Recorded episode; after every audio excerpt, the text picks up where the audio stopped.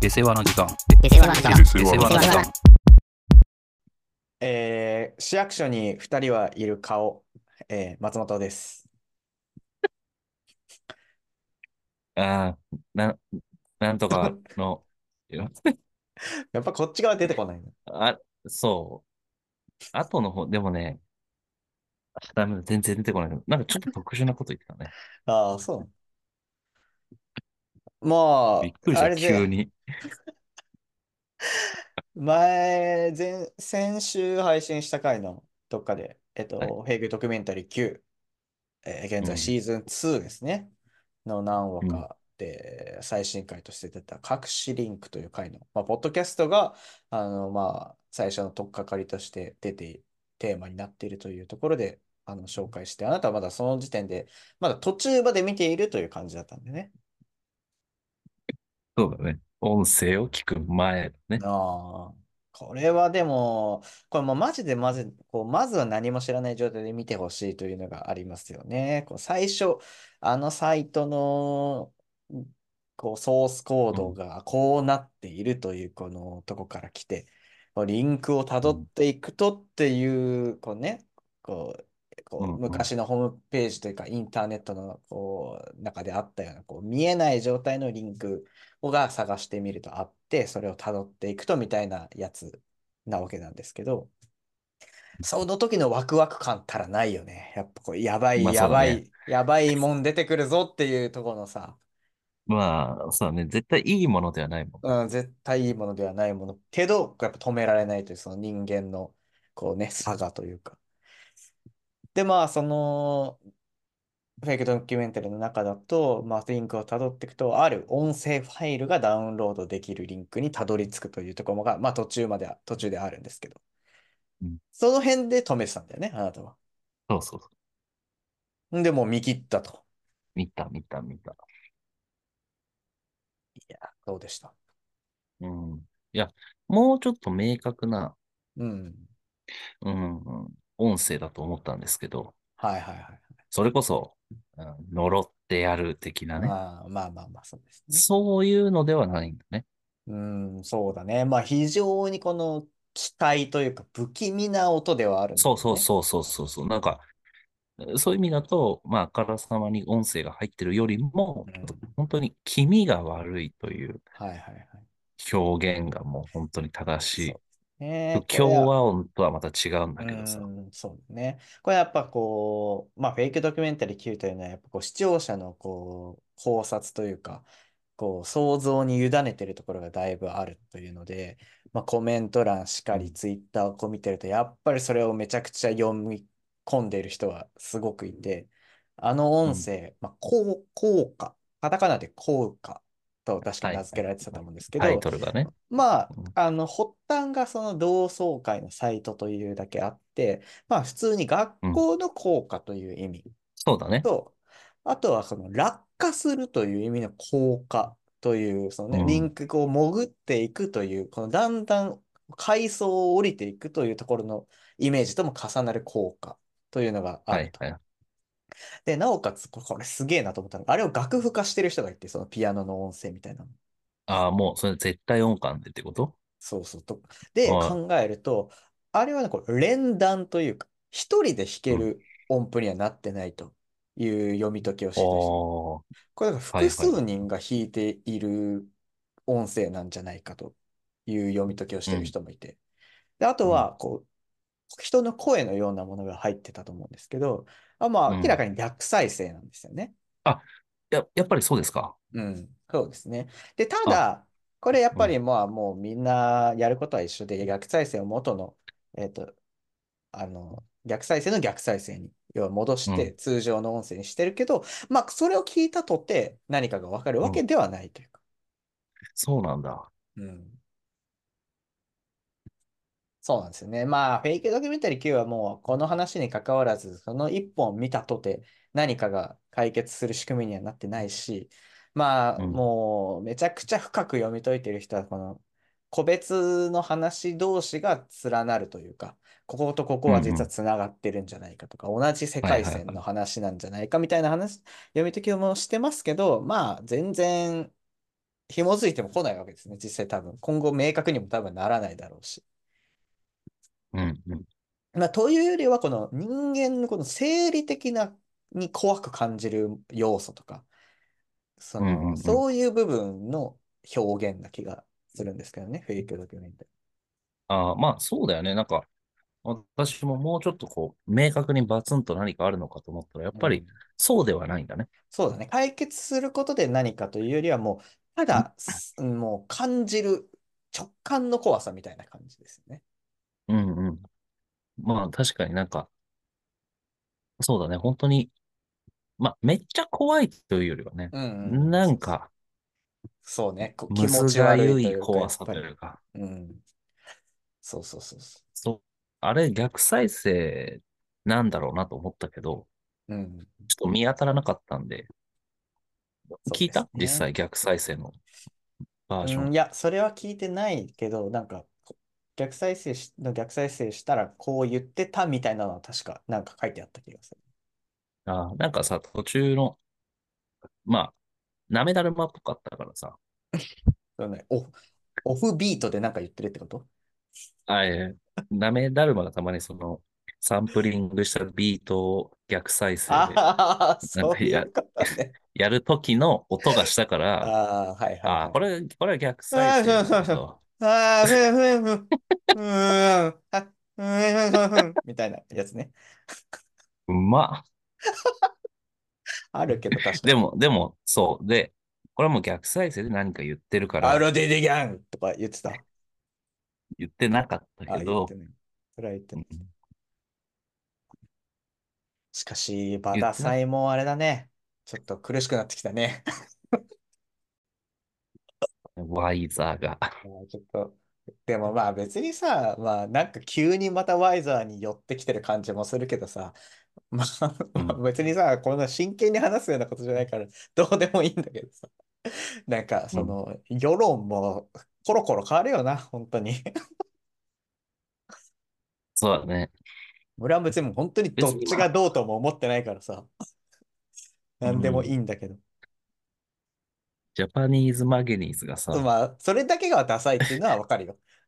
なんかバッドポップと和解したみたいな。ああ、言ってたね。肩を肩を飲んで、うん、肩肩を組んでうまい飯を食う日もそう遠くないみたいなこと言ってたな。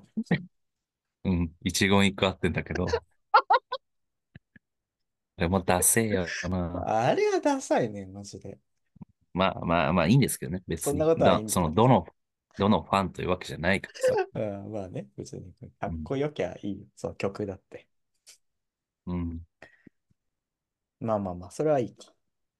まあなのでね、まあフェイクドキュメンタリーきゅう、まあぜひ、まだ見てない方はこれ、そういうのが好きな方はマジでめちゃくちゃいいと思うんで。このいっこまえ、うん、隠しリンクのいっこまえのこのトロイの木馬だったかな。あ、みたいなやつもあの非常にいいですね。うんうんうん、あれも、これ実はこれ YouTube のプレミアムのこう生配信ってあるじゃないですか。はいはいはい。このリアルタイムで動画配信するやつで最初、うん、初回出たんですね、うん。で、この生配信というのがこの動画内でもこう一つのテーマというか一つの要素になってて。はいはい。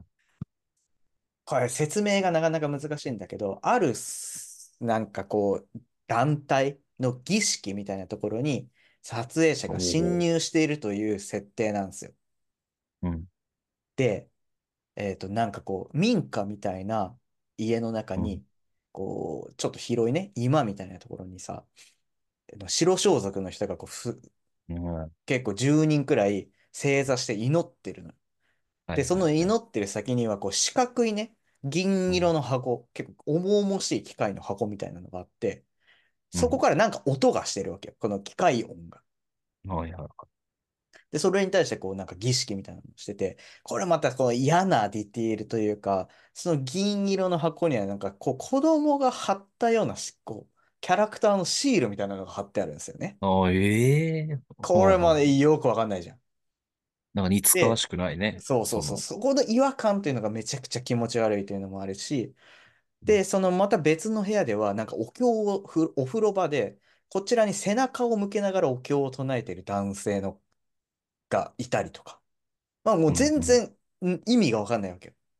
でも、うんこう話から察するに、この人は多分、まあ、潜入をしていて、こう、密録をしているというのはいはいがはい分かるんだけど、それが、この儀式の様子を生配信しているという体なの。うん YouTube で。うんうんで、その人が持ってる携帯の画面には YouTube のこう、あのこうスパチャとかさ、投げる画面みたいなのが映ってて、これは今、まさにフェイクドキュメンタリーきゅうを生配信している画面が映ってるわけ。ああー、なるほどね。はいはい。ここでこう構造が二重になってるというのが、こう視聴者が気づくことによって。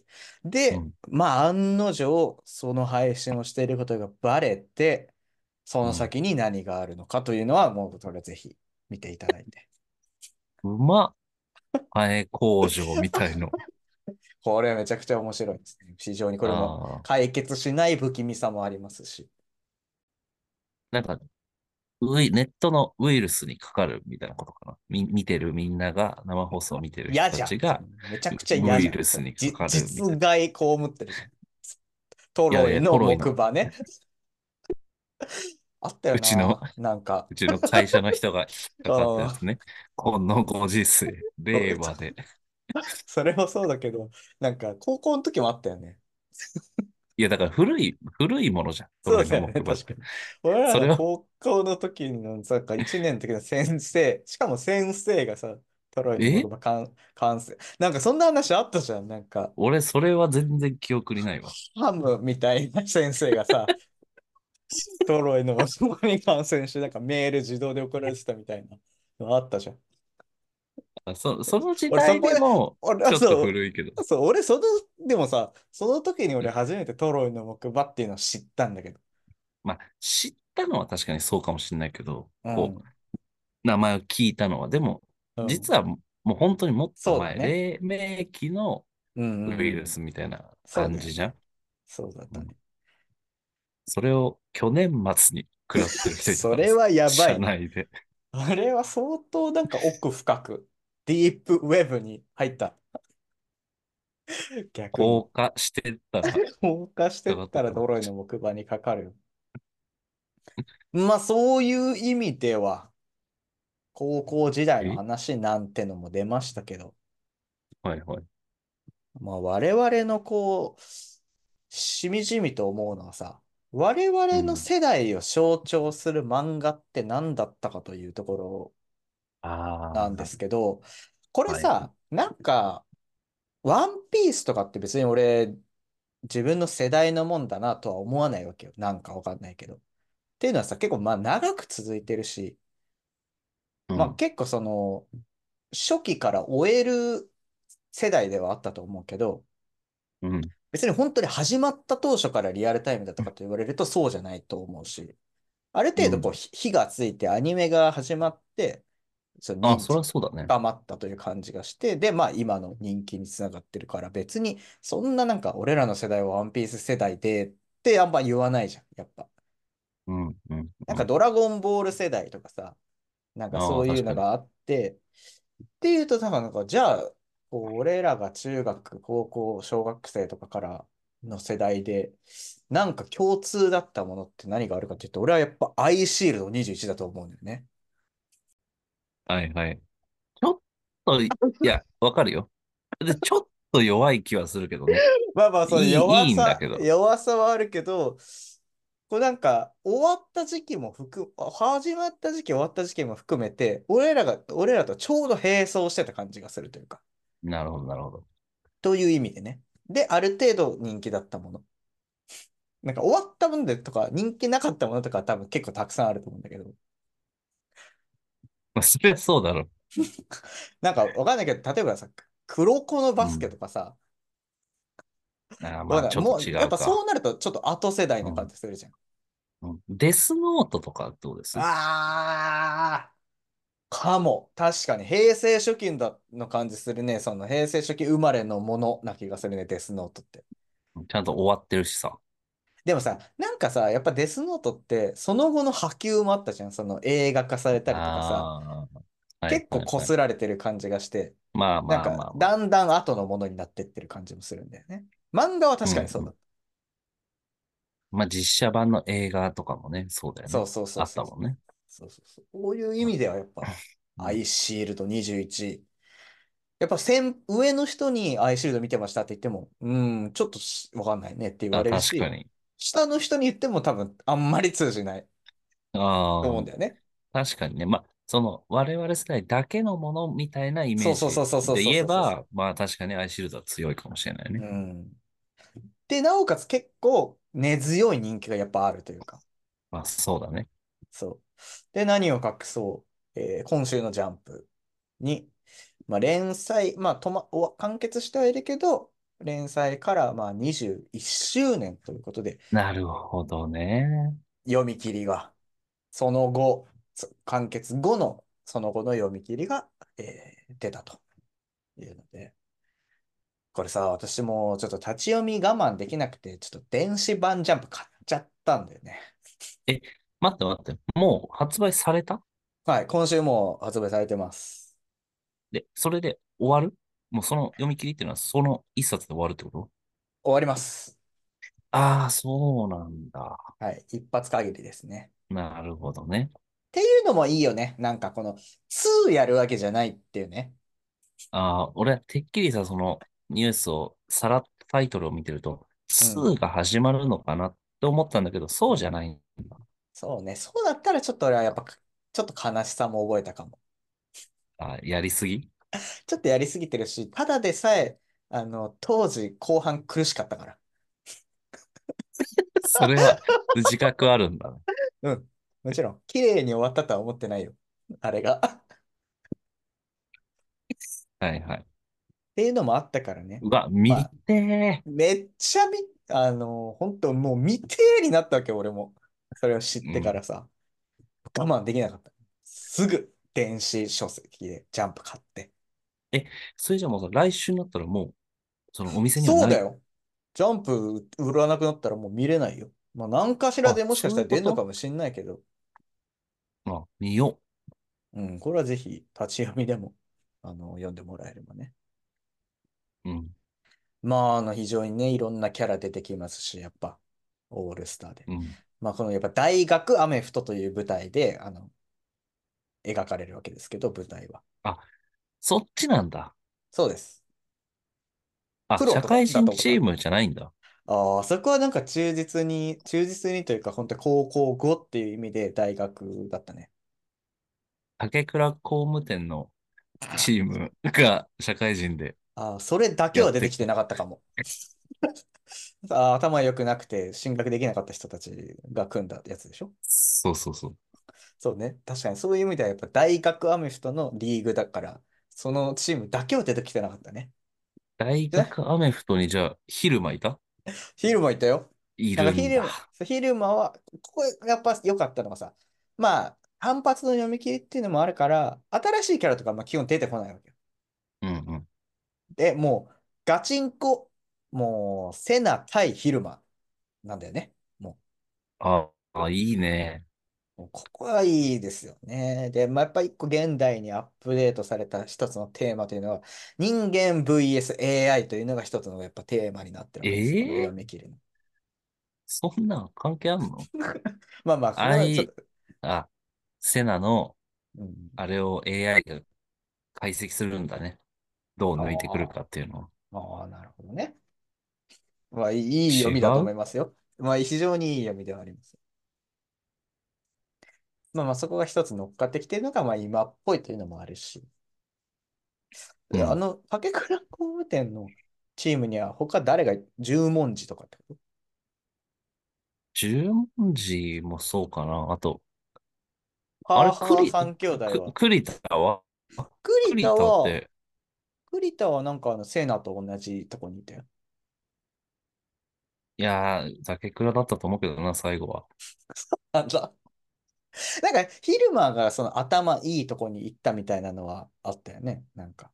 なんかあった気がする。そうそう、なんか最強学園みたいなとこ行ったんだよね、確か。まあ、この読み切りぜひ読んでほしいですけど、ヒルマとか、まあ、アゴンとかも、要は敵チームだったとこの結構エースどころがもう揃ってるとこなんだよね、確か。もう勝てないじゃん、じゃあ。そうだよ。やばいよ。こっち側なんてほぼデイモンなんだから。えそう、モンターはいるわ。でも、クォーターバックがいないじゃん。当てようか。誰え、ちょっと待って、これ言われても、読んでてもよくわかんなかったかも。えあんま描写なかったかもしんね。いや、一番大事じゃん。向こうのだからさ、クォーターバックは昼までめちゃくちゃ映ってたんだけど、こっち側はもうなんかボールキャッチしたところからもう始まってるとか、いやそういう感じの。いやいやいや、それこそキットとかさ。いやいやいやっていうのは、その、あれあれね、デビルバッツの、あれじゃなくて、デビルバッツの。それのこと言ってた？言ってないよ。ああ、そう。あははね。ああ、いや、あ、そうね。それ、滝、滝夏彦はどこいた？あ、滝夏彦いたかもしんね。その、デーモンっぽい側に。ああ、タイトエンドで？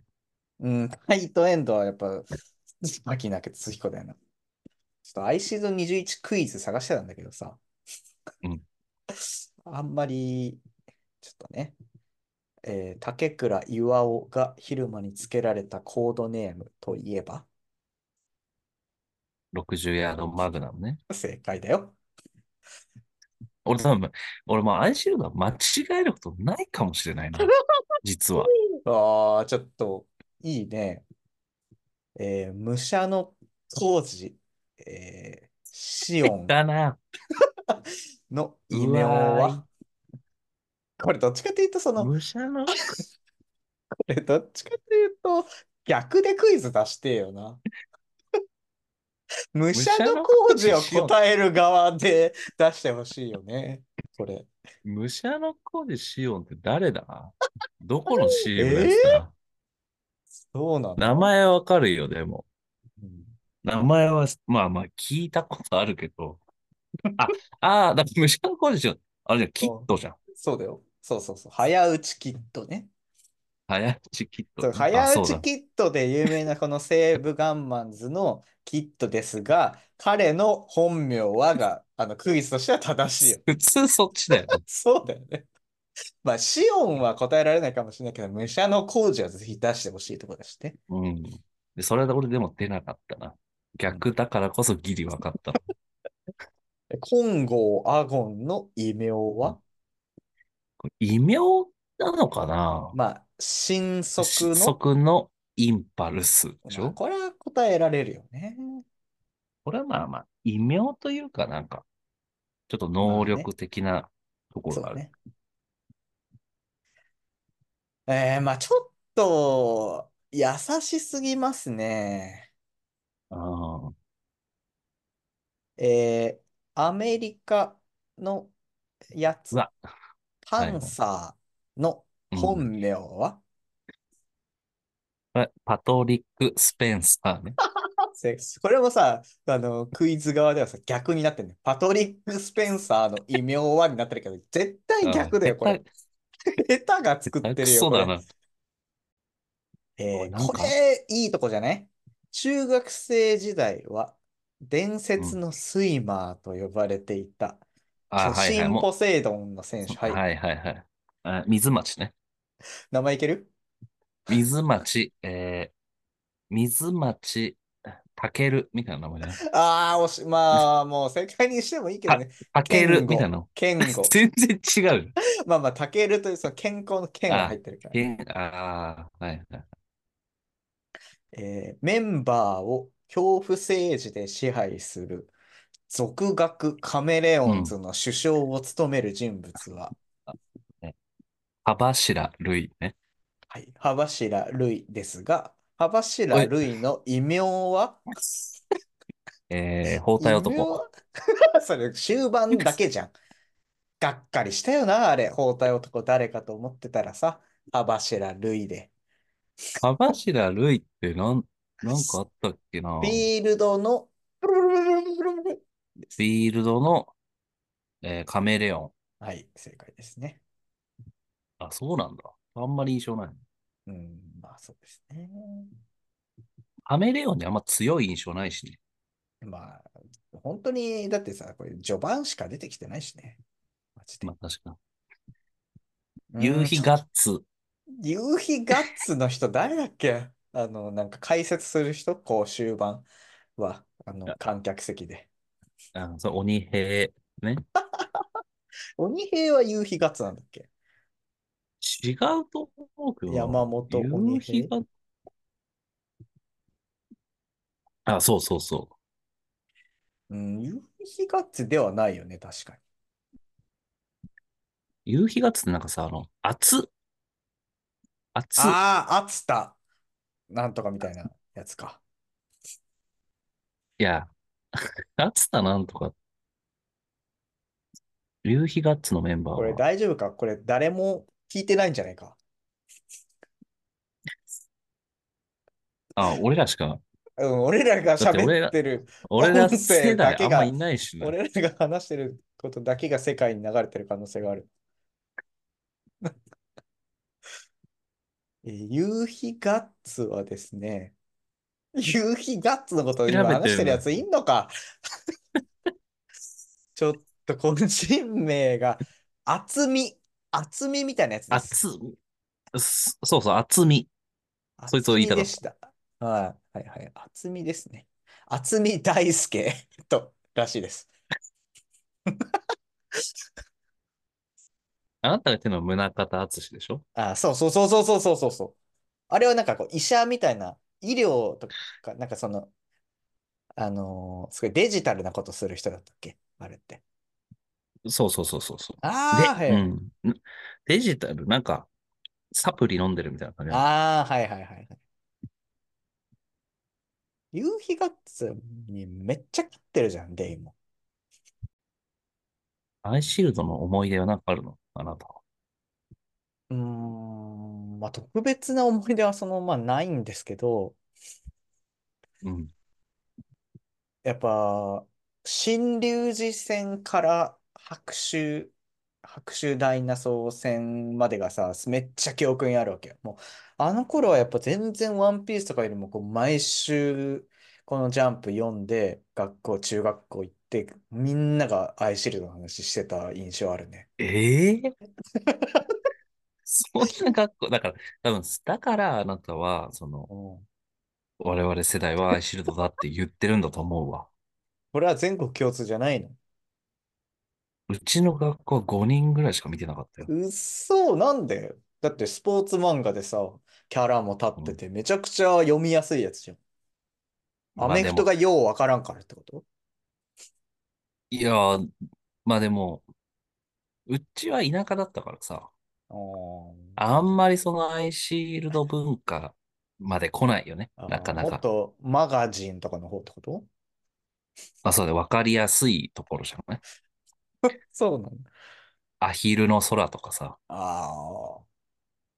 逆にもうアヒルの空の方がもう俺らのとこ学校は少なかったね。そういうジャンそプんな以外学よ校ん、なジいっャンプて。よん、ジャンプ以外読んでる人の方が多分めちゃくちゃ少なかったと思うん、まあ、ジャンプというか、ね、単行本う。あ的なさ、あ。アヒルの空いなかったね。ほんと。ハーレムビートみたいなやつ読んでる人いた？ それ何聞いたことねえわ。嘘。バスケな漫ん、画。なんか、知らないよ。嘘だよ。なんか一人だけバスケ部でハーレムビート持ってるやつがいて、なんかエロ漫画だと思われてたんだから。本当に普通にバスケの漫画なのにね。アーレムビート。あ、あるんだ。嘘じゃないんだ。うん、そう、めちゃくちゃ、これ、ちゃんと結構続いたバスケ漫画だったと思うけど、もうなんかネタ化されてたもんね、その、こお前れハーレさ、ムビ、ハーレムビとあいつから借りろみたいな、その、なんか そういうそ扱れいになっ絵て。がさ、うん、シティハンターじゃん。も確かにね、この、う、絵の感じ。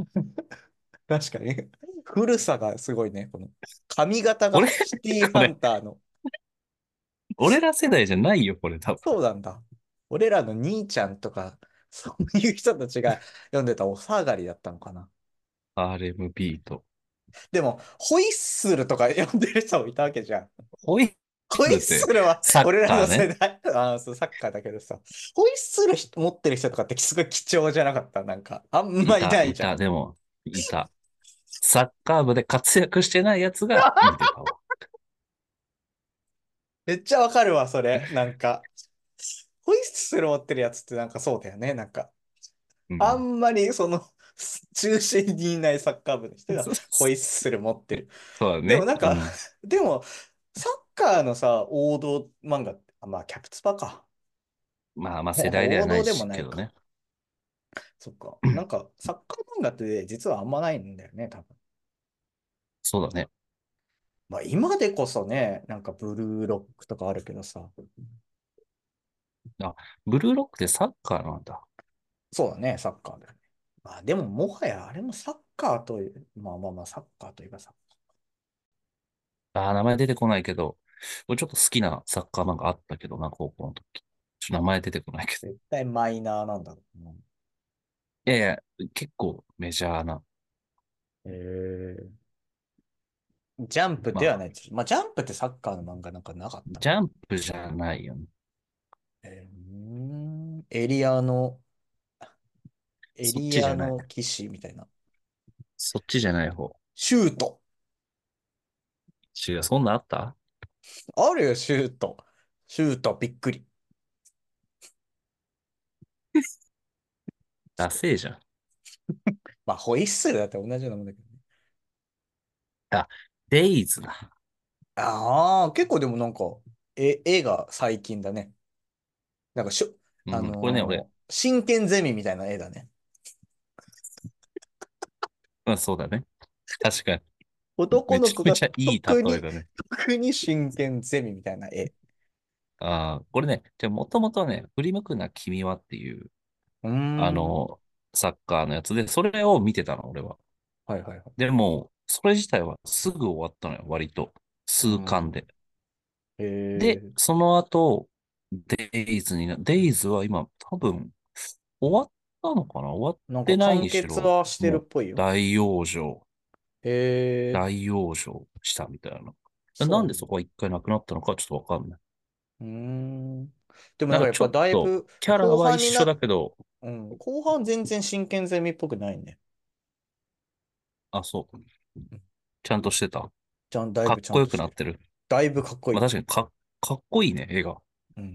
すっごい上手くなってると思う、多分これ。あと、ダイヤのエースとかじゃないですか我々世代。野球。それも野球じゃん。まあ、ダイヤのエース。メジャー、メジャーあ大メジャーね。大甲子園甲子園ってね、漫画太郎でしょ違う。わかんないけど。わかんないし、大甲子園はなんかドカベンのあれみたいなやつでしょえ大甲子園ってなんか、うち図書館にあったんだよな。大甲子園漫画ってあるよ。うん。水島新司、ね。あ、本当だ。そうそうそうそう。ええー、あ、そうなの。漫画太郎もなかったっけ漫画太郎。まあなんか言わんとしてることはわかるけど。漫画太郎。地獄甲子園。地獄甲子園です。これはまあ本当に漫画太郎だけどさ。グラゼニって、グラゼニって俺らの世代のものじゃない。グラゼニって野球漫画でしょ?まあ、ずれてる。そう、いや、これ本当に野球漫画。プロ野球だけどね。まあまあまあ。落合福士ね。ああ、すごい出てくるじゃん。まあ、だからアイシールドに話戻すけど、はい、でもあなたも当時やっぱ読んでたでしょアイシールド。あ、俺は読んでた、読んでた。やっぱ新龍寺戦めちゃくちゃ俺はやっぱ何度見ても。いまだに俺さ満喫行った時とかさ、あのー、サウナとか行って漫画とか置いてあると、うん、絶対アイシールドのそこ読むもんね。そこだけ。意外だね。え、いやスラムダンクとアイシールドがあったらどっちをうわーまあでも、時によ、半々くらいかも、本当に。並ぶよ、全然、アイシールド。マジ?マジで並ぶ。スラムダンク取るとしたら、俺さんじゅういちしか取らないんだから、これはもう、手に。まあ、そ、確かにな。そうだよ。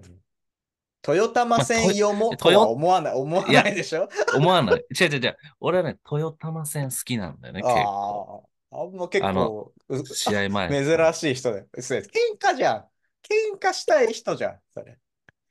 じゃあ、三井のとか見た方がいいよ。あれ、けんか漫画じゃないの？じゃあ、鉄音とか見ればいいじゃん。その、豊玉線なんて、ギリまだもうバスケにだいぶ入り込んで、その中でちょっと喧嘩してるだけで。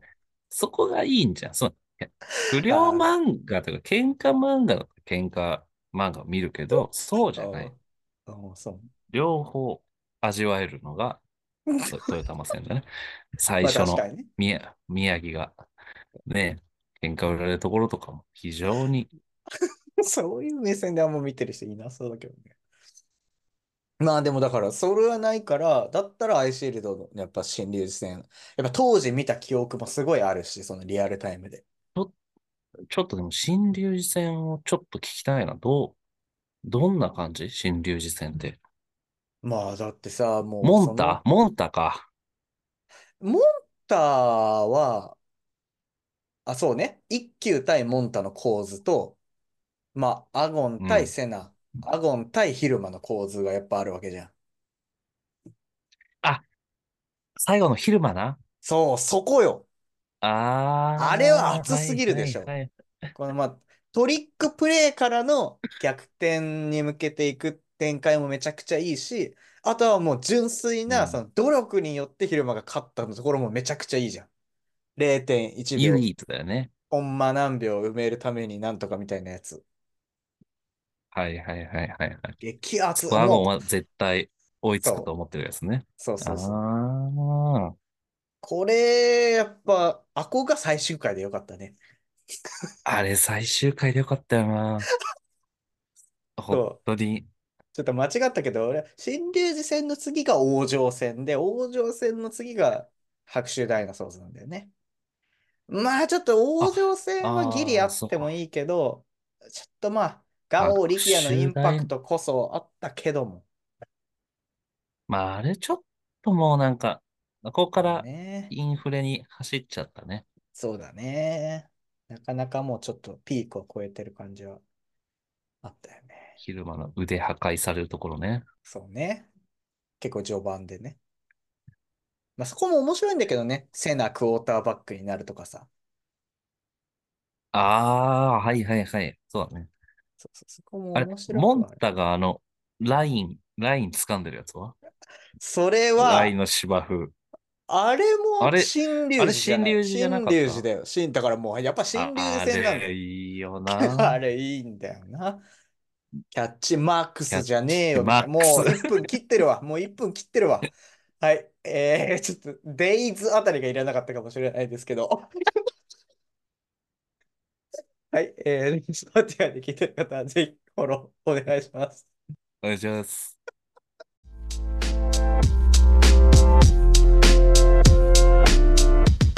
下世話なコンサルタントと変わらへんのですよ。